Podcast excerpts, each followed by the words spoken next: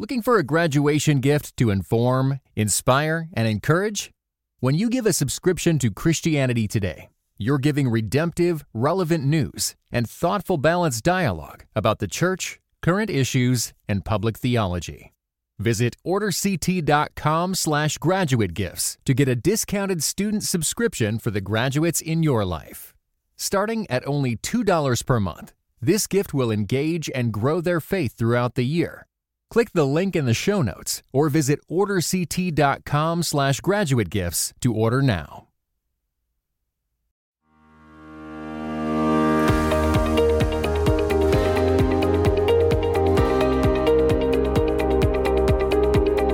This is the Church Law Podcast, where you can get practical solutions for today's leaders. I'm your host, Erika Cole, the church attorney.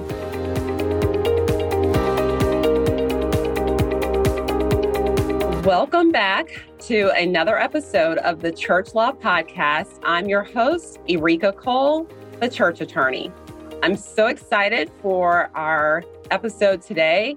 Our topic is HR Matters for Churches with guest employment attorney Tiffany Relaford, Esquire. Tiffany is a partner at Whiteford Taylor and Preston and focuses her practice on labor and employment law representing large and small businesses, nonprofits, and various employers. She has appeared before state courts, the Equal Employment Opportunity Commission, and various human rights offices. Ms. Relaford has a background in human resources and provides general counseling to employers regarding separation and hiring issues and disability and discrimination issues, including providing training on EEOC regulations. Additionally, she represents local county agencies and has experience defending grievances and matters before the Merit System Protection Board. In addition, she routinely counsels community associations and covenant practices and industries, labor and employment litigation, EEOC discrimination claim, um, representation in labor and employment human resource management advice, community associations, contracts negotiations, and dispute resolution counsel to boards of directors. She's also a past speaker at the Church Compliance Conference, an annual conference that I created back in 2007, which has been going strong. And, and the conference has been listed among the top church management conferences. So listen up for an invitation for the September event. Tiffany has been my go to person in the firm when it comes to employment issues for churches. She's obviously well credentialed, um, and I've also found her to be practical in helping clients move toward the best solution for tough employment issues. I'm so glad she's able to join us today. So, welcome to the Church Law Podcast, Tiffany. Thank you. Thank you for having me. Glad that you're here. So, as you've heard, um, I've shared a bit of your impressive bio. And I'm so glad that we've gotten to work together for almost five years now as partners at Whiteford Taylor and Preston. And while your practice is varied um, in terms of nonprofits, community associations, and for profits, you've brought incredible experience to the complex employment issues I've solicited your help with. So, thank you. happy to help. Happy to help. So, you know, I've called on you for assistance in everything from drafting or revising church handbooks to issues regarding hiring and firing, and so many things in between. So, I think it's important that I mention right up front that while this discussion regards church employees, much of the same analysis can be applied to church volunteers. Um, of course, even when we're talking about volunteers, churches still have that same responsibility to screen, select, and supervise just as they would with employees. So, having said that, Tiffany, let me ask you this. What are your thoughts on the importance of a church having an employee handbook? So, this is a common thing that I think all employers face where they think that they have such a small workforce that there's no need for an employee handbook. And that is a misconception. The reason why you want to have an employee handbook is one, it eliminates any sort of question about subjectivity and enforcement. Um, when you have written policies and procedures, you're more likely to follow those policies and procedures, leaving less room for employees to claim that they were treated differently than someone else. It's also something that if you find yourself in the unfortunate position of being on the other side of a discrimination claim or wrongful termination or some sort of employment claim, the first thing any sort of administrative agency that's enforcing or, investigating that claim is going to ask for, as well as opposing counsel, is a copy of your handbook and your policies and procedures. So that's another reason why you want to make sure that you have those in place. And in most counties, if you have one or more employees, you're subject to a lot of discrimination laws. And so that's why you want to have those handbooks in place. So, the only thing I would also want to add there is something that I say to churches often, which is the only thing worse than not having an employee handbook is having one and not following it. would you Absolutely. echo that sentiment? Absolutely. There's no point in having that piece of paper if you're not going to abide by what the piece of paper says. Absolutely. Yeah. And obviously, when we talk about employment matters, there are some important considerations in the hiring process. Could you share maybe some important tips that churches should consider as they are hiring a new employee? Absolutely. So, we've seen a lot of trends and changes when it comes to hiring over the years. One of those is background checks. Before, you used to be able to ask individuals in the hiring process about criminal backgrounds. You need to check your laws in your jurisdiction because those laws have changed. In most jurisdictions, you cannot ask applicants about their criminal background history until after you have made them an actual offer of employment. So that's one thing to be aware of. Also, questions regarding past salaries.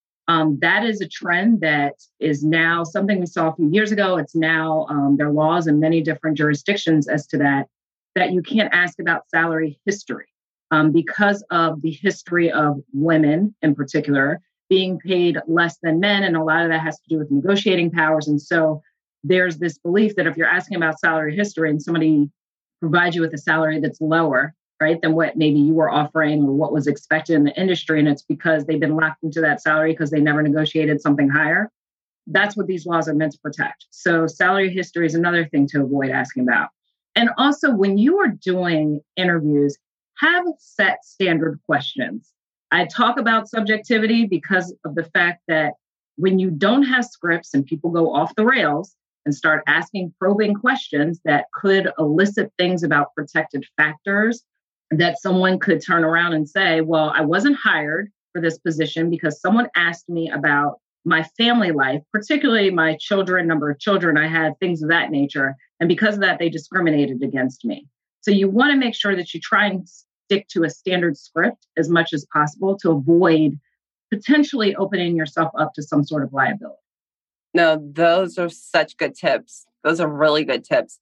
And I want to mention that when it comes to interviewing potential candidates for churches, the law has been clear that discrimination, and I'm sort of giving air quotes here, is allowable when you specifically want to hire someone who agrees with the church's tenets of faith, right? So if you are of a particular denomination, the law says you have a right to hire within that denomination or other people who have those similar beliefs. Um, so I do want to point that out. That is something unique to churches and faith based organizations that the courts have consistently upheld. Um, so we've talked about some of the key considerations around hiring. Mm-hmm. Now, um, you and I have also been involved in matters together where unfortunately it becomes necessary to terminate an employee. So maybe I'll back up one step before termination. What are your thoughts about churches putting in place a PIP or a performance improvement plan? Is that something that you would recommend if a employee is demonstrating difficulty in his or her position? So the answer to that is it depends. That's mm-hmm. the answer nobody likes to hear, right? It depends. There's some behaviors that are behaviors that could be corrected for performance reasons. And whenever an employer hires an employee, it's an investment you're making. You spent time training this person, teaching them how to do how to run your business, how to work within your business. And so to, to lose that asset is expensive at times. So whenever you can, I am in favor of trying to do a PIP and trying to work things out with the employee. There may be occasions where a PIP is not going to change things because maybe it is a behavioral characteristic that the PIP just can't fix. If you are chronically late and we have advised you of this, a PIP probably isn't going to change that versus you're giving me substandard work products, but maybe it's because you just lack the direction or you need more focus or an understanding of what my expectations are. That's different. So I would say, uh, you know, a PIP is going to depend on what is the behavior or the issue that we're trying to correct, and is it something that is a personality trait that you know you really can't fix, or is this something that is really just a, an issue with regard to performance that can be improved? No, that's a really good and important distinction. And I want to also mention in this context that when it comes to terminating an employee, you and I have seen this in matters we've worked together on. If the pastor is the direct supervisor, that can often be a very uncomfortable situation. Obviously, it's uncomfortable, period, when someone needs to be terminated. But I would suggest to churches as you consider your org chart, how your duties of supervision flow, etc., how involved, you know, I think that important conversation within the construct of a church, how involved the pastor wants to be there. Because if there are issues, if there are performance issues, you know, the pastor wants to, in my experience, be able to be that shepherd and be that loving shepherd and and it can be uncomfortable for him or her to to have to to terminate. So i just want to acknowledge that and you and mm-hmm. i have been involved in those cases before. Yes we have. So when it becomes necessary to terminate we've also been involved in matters where there's a conversation around whether a separation agreement or a severance agreement would be proper. First of all, is there a difference between a separation agreement and a severance agreement? Usually the, the two words are used interchangeably. If you're providing severance pay, most people call it a separation agreement because there are other things that are included within that agreement. If it's just called um, a severance agreement, usually you're probably just giving them severance. There's nothing else in there. Um, but the two are used interchangeably. Okay. All right. So, for purposes of our discussion, I will use the term separation agreement. Um, what are some of the key elements that churches should should have if they deem that in a general circumstance, in a particular circumstance, that a separation agreement is warranted? So, a lot of times, um, right now, a big concern is non compete provisions that if an employee was subject to a non compete during the course of their employment, those agreements will withstand termination and they're still going to be subject to them. So, making sure that you include those provisions. Confidentiality is another big one because oftentimes the employee may have obtained information that is confidential as to the church's business operations, its finances, information that is specific as to maybe plans to grow or things of that nature. So you want to make sure that you're protecting the confidential nature of that information. In addition, something else that I see more and more often now is in the world of social media, non disparagement provisions, where you are trying to protect the church from employees going online and disparaging any sort of you know trustees board members other employees of the church um, you want to make sure that you maybe include a provision about that and then also the most important thing is the Age Discrimination and Employment Act and making sure that you understand whether or not you are obligated under federal law to give an employee the 21 day notice period to review any sort of severance offer.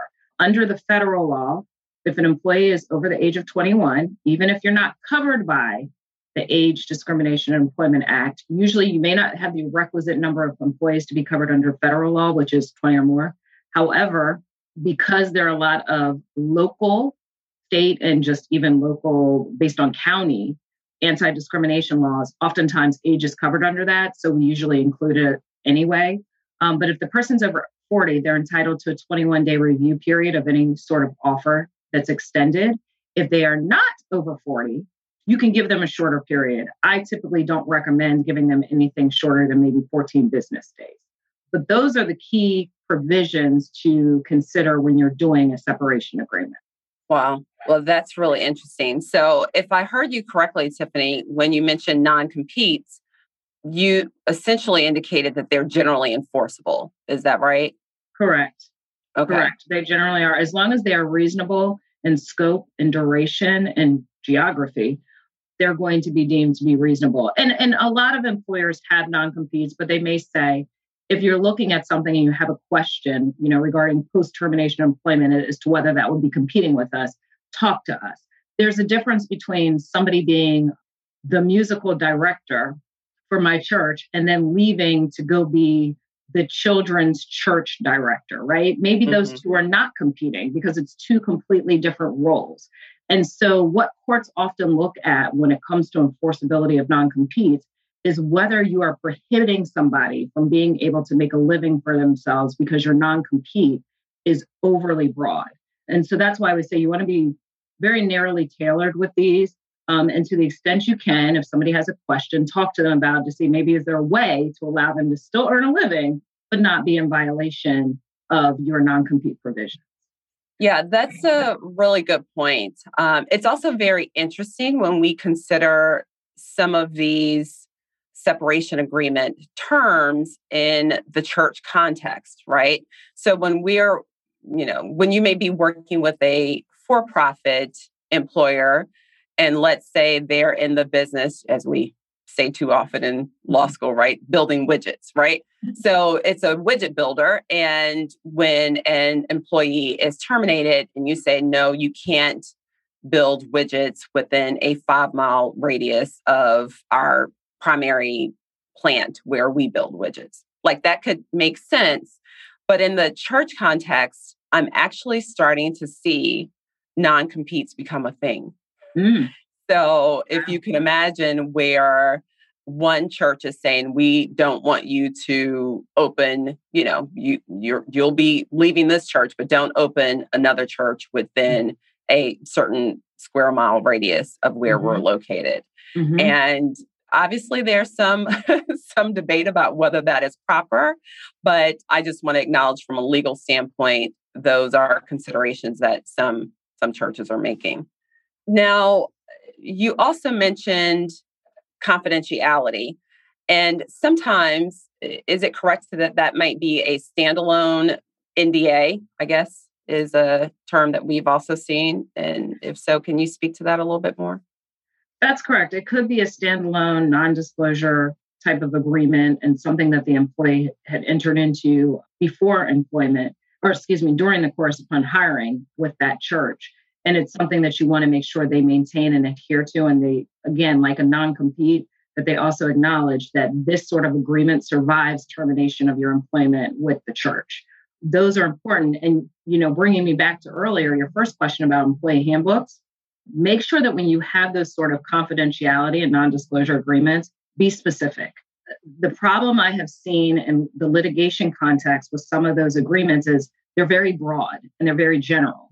And so the question comes up as to well, what is considered confidential information?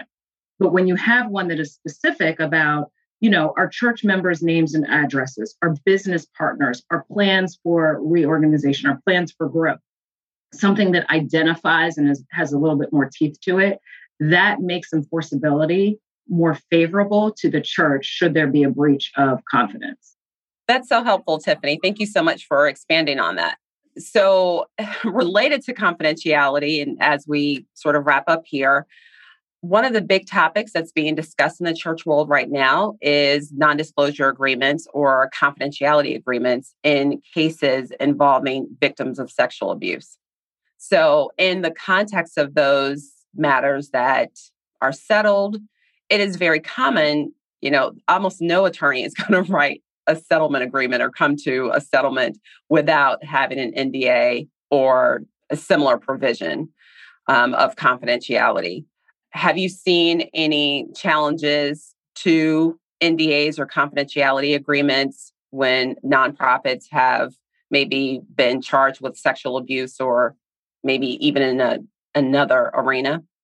So I have not dealt with that personally. I mean, other than what we have seen play out on the news, right, with the Supreme Court, that was an issue that came up there, and with some high profile directors in the world of Hollywood.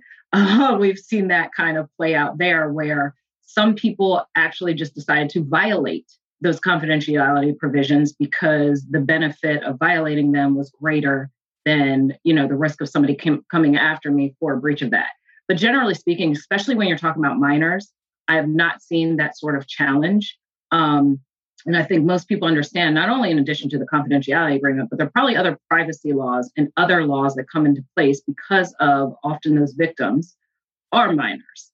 Uh, so I think that those are sorts of things that will have been upheld. And I'm not aware of any situations where those types of particular agreements have actually been challenged. Helpful feedback there. I also want to mention the fact that I know that in the area of employment, COVID has been its own has been its own thing, right? We've had so many issues in the employment context as relates to COVID. So everything from, you know, work from home challenges to return to work challenges to performance questions from home and all these kinds of things. Um, I just want to point out that I had an earlier episode with a doctor, a physician from Johns Hopkins Hospital, and we talked a bit about COVID related matters. And I mentioned the recent Supreme Court case where there was a question about mandates, um, specific specifically vaccination mandates. So the issues around vaccination mandates and mask wearing and all those things, um, I think are a discussion unto themselves when it mm-hmm. comes to employment areas. But I'm sure you've been working with that a lot, right, Tiffany? Absolutely. And I think we're just seeing the beginning of the world of litigation that's going to come out of, you know, COVID, because even still, um, I think we're probably going to see some cases on what does it mean to provide a reasonable accommodation for somebody that's had COVID. Um, we had some laws that were in place during the pandemic to help employers um, provide employees with time off if they either contracted COVID or because of the difficulties of having a homeschool things of that nature. Those laws have since expired. But we do know, I mean, I saw just in our firm also. In January, we had a lot of schools that pushed back start dates because of the pandemic. And so you have employees trying to homeschool while also do their own work. And the laws that we had in place before are no longer there. So I think we're probably still going to see some more litigation arising out of this, as well as even though the Supreme Court knocked down the vaccine mandate for most industries except for a select few, I think we're going to still start to see some challenge with regard to some of those religious exceptions um, and exemptions for why I shouldn't have to be vaccinated and just other litigation that's a fallout of what we've been through because we're all navigating through some uncharted waters. Yeah. I appreciate your feedback there, Tiffany. And I thank you so much for being on the podcast today.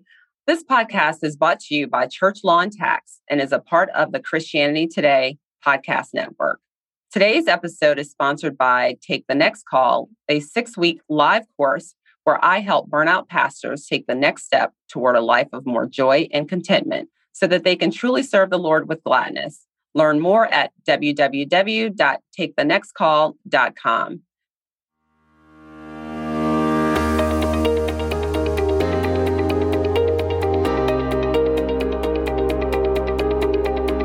free to share your comments and questions with me. I plan to read each of them, and maybe I'll get to answer your questions on an upcoming episode. Reach me at contact at takethenextcall.com. Subscribe to the Church Law Podcast to get each new episode and join us on this journey. This podcast is brought to you by Church Law and Tax, part of Christianity Today's podcast network. This podcast is designed to provide accurate and authoritative information in regard to the subject matter covered. It is provided with the understanding that the host and the publisher are not engaged in rendering legal, accounting, or other professional services.